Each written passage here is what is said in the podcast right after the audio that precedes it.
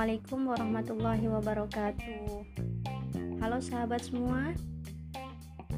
Diskusi yang akhir-akhir ini menjadi juga perbincangan pasca merebaknya wabah COVID-19 ya ke negeri kita.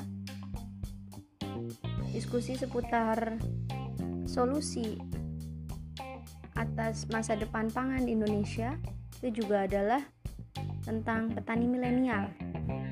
Ya, maka uh, dalam sesi kali ini Mama ini mau angkat petani milenial. Siapa mereka? Ya. Milenial atau yang juga dikenal sebagai Gen Y atau generasi Y adalah kelompok demografi setelah generasi X ya. Memang uh, tidak ada batas waktu ya yang yang jelas, yang pasti, yang terukur begitu ya berkaitan dengan uh, usia ya berkaitan dengan batas usia. Untuk awal dan akhir dari kelompok ini gitu ya. Kadangkala milenial juga disebut sebagai echo echo boomers ya karena adanya booming atau peningkatan yang besar ya pada rentang waktu 80 sampai 90-an ya nah generasi uh, milenial ini umumnya ditandai oleh peningkatan penggunaan uh, dan uh, keakrabannya dengan uh, media ya, dengan teknologi digital, dengan komunikasi yang sifatnya digital tuh sudah punya uh, aware ya, punya kemampuan di situ gitu. Nah, di Indonesia sendiri menurut data disebutkan bahwa uh, jumlah milenial kita itu di tahun 2020 ini adalah sekitar 34% dari total penduduk Indonesia.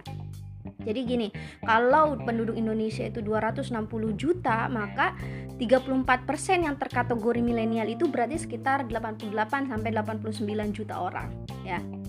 Nah, kalau kita kembali kepada diskursus petani milenial, berarti petani itu punya range usia kisaran kisaran ya under 35 years old kan begitu ya sekarang kalau kita zoom realitas petani yang eksis bertahan hingga saat ini ya kalau teman-teman baca, kalau teman-teman lihat di lapang, realitasnya gimana? Kisaran usia mereka itu justru up 35 years old.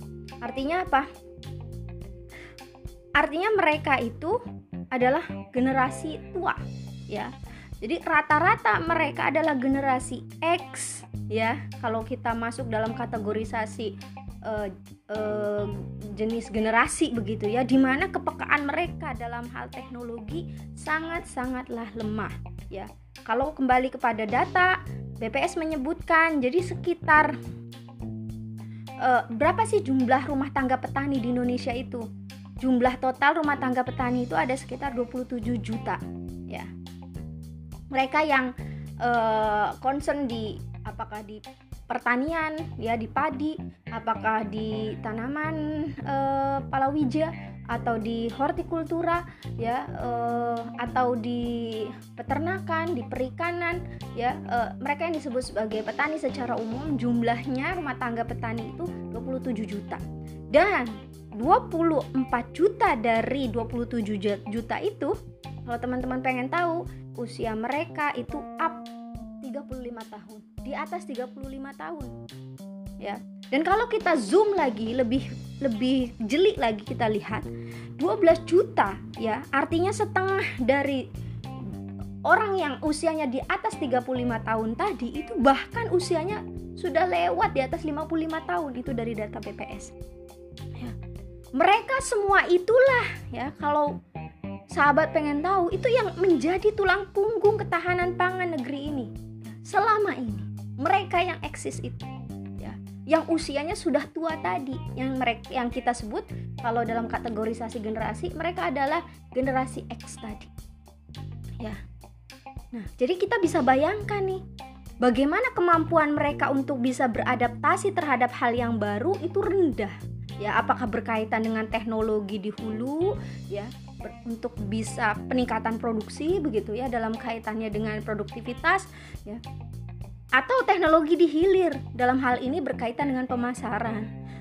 Makanya dalam kaitan dengan uh, teknologi di hilir misalnya gitu ya mereka itu para petani itu sangat tergantung kepada tengkulak ya untuk bisa membantu pemasaran mereka. Dalam kaitannya dengan hasil panen atau hasil produksi mereka gitu. Ya. Nah dari total ya dari total itu dari total jumlahnya 24 juta yang usianya sudah tua tadi gitu ya.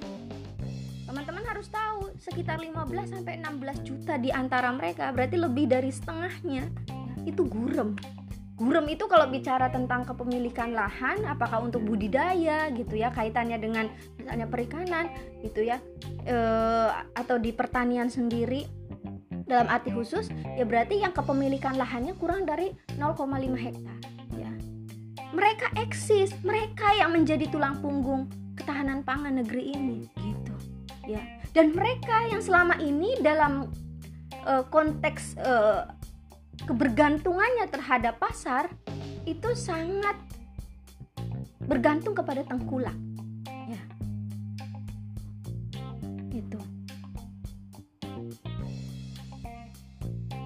mereka yang gurem inilah ya. Kepada mereka inilah masa depan pangan negeri ini kita bebankan. Ya. mereka yang dalam perjalanan karirnya di pertanian ya mereka terus bisa bertahan sampai dengan saat ini meskipun dengan tergopoh-gopoh ya. Mereka bisa terus bertahan ya. Meskipun pemerintah dalam hal ini melakukan pembiaran dalam tanda kutip ya. Mohon maaf. Sorry to say karena di lapang memang nggak jelas sih capacity building buat mereka itu gitu nggak ada kesungguhan yang kami lihat ya yang saya lihat dari dari penelitian yang ya, dari riset-riset yang yang kami lakukan, yang saya lakukan khususnya gitu ya. Yang ada justru kalau bicara capacity building ya yang muncul sekarang gagasan tentang apa? Tentang petani milenial. Tentang apa lagi? Tentang korporasi pertanian gitu. Itu yang terjadi sekarang. Sebenarnya salah nggak kalau kita bicara dalam konteks uh, apa namanya tujuan untuk bisa menemukan solusi gitu jelas salah ya ini titik kritisnya ya. jelas salah bila petani yang selama ini menjadi tulang punggung pangan kita yang menjadi tulang punggung bagi negeri ini dalam hal penyediaan pangan itu kita tetap biarkan. Pemerintah tetap biarkan. Pemerintah hanya ingin potong kompas mendapatkan hasil ekonominya saja jelas ini salah gitu. Yang selama ini pemerintah lakukan sekedar fokus di hilir saja, hilirisasi saja, jelas ini salah. Mereka tetap ditinggalkan di hulu dengan beban produksi yang gak pernah berkesudahan. Target, target, target, tapi capacity building gak jelas arahnya gitu. Yang katanya padat karya, nanti kita bisa bedah ya yang katanya support uh, bantuan apakah dalam bentuk sifatnya cash ataukah uh, uh, kredit ataukah uh, bentuk barang gitu ya teknologi siapa yang mendapatkan kita bisa bedah berikutnya tapi yang pasti di hulu mereka yang tertinggal tetap tertinggal itu realitasnya ya. mereka tetap dengan kemargin kemarginalannya ya. yang jumlahnya jutaan itu Sementara kampanye pemerintah tentang korporasi pertanian, ide tentang pencetakan petani milenial itu terus digencarkan. Ini menjadi jomplang, ya. menjadi tidak uh, uh, apa ya, menjadi nggak nggak sepadan gitu. Ya, mereka yang gurem jelas tetap gurem. Padahal pemerintah katanya punya program pembukaan lahan sawah baru. Ya, entah ke mana target ini juga kita bisa akan bahas nanti.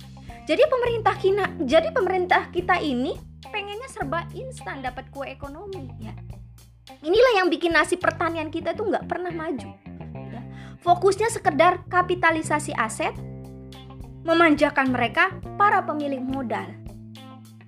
Ini yang kita akan garis. Ini yang selalu uh, akan jadi bahan uh, kritik keras ya kalau pemerintah kita itu memang berjalan bukan dengan landasan untuk menja untuk uh, menj untuk menjalankan visi besar riayah asu'unil ummah atau melakukan riayah pemeliharaan urusan umat. Tapi motifnya semata-mata adalah kue kekuasaan kue ekonomi gitu. Ya.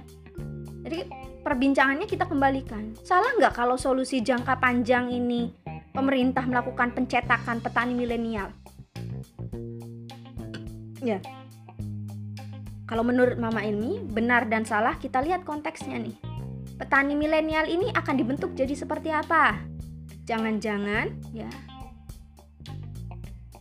Sebenarnya petani milenial itu tak ubah seperti tengkulak yang dimodernisasi.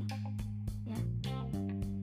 Kalau untuk regenerasi petani itu baik, tapi bila yang di hulu tetap ditinggalkan, Bila di hulu tidak jelas arahnya dikemanakan, bila yang di hulu tidak tidak sungguh-sungguh untuk ditingkatkan kapasitasnya, jelas ini menjadi salah.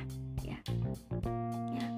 Dan bila yang dicetak itu adalah sebenarnya tengkulak yang dimodernisasi, jelas ini salah. Ya.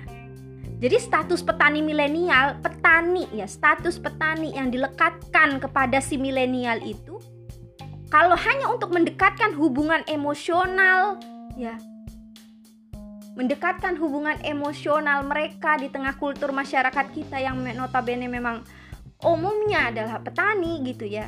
Kita sebagai negeri agraris gitu. Jelas salah. Kalau hanya sekedar melekatkan status petani ke tengah-tengah mereka. Padahal aslinya mereka sebenarnya adalah pedagang. Mereka yang mengambil margin dari kerja keras petani gitu. Karena mereka melek teknologi misalnya. Salah nggak? Nggak salah tapi status mereka dengan penyematan mereka sebagai petani padahal aslinya mereka pedagang gitu. Petani boleh nggak berdagang? Boleh.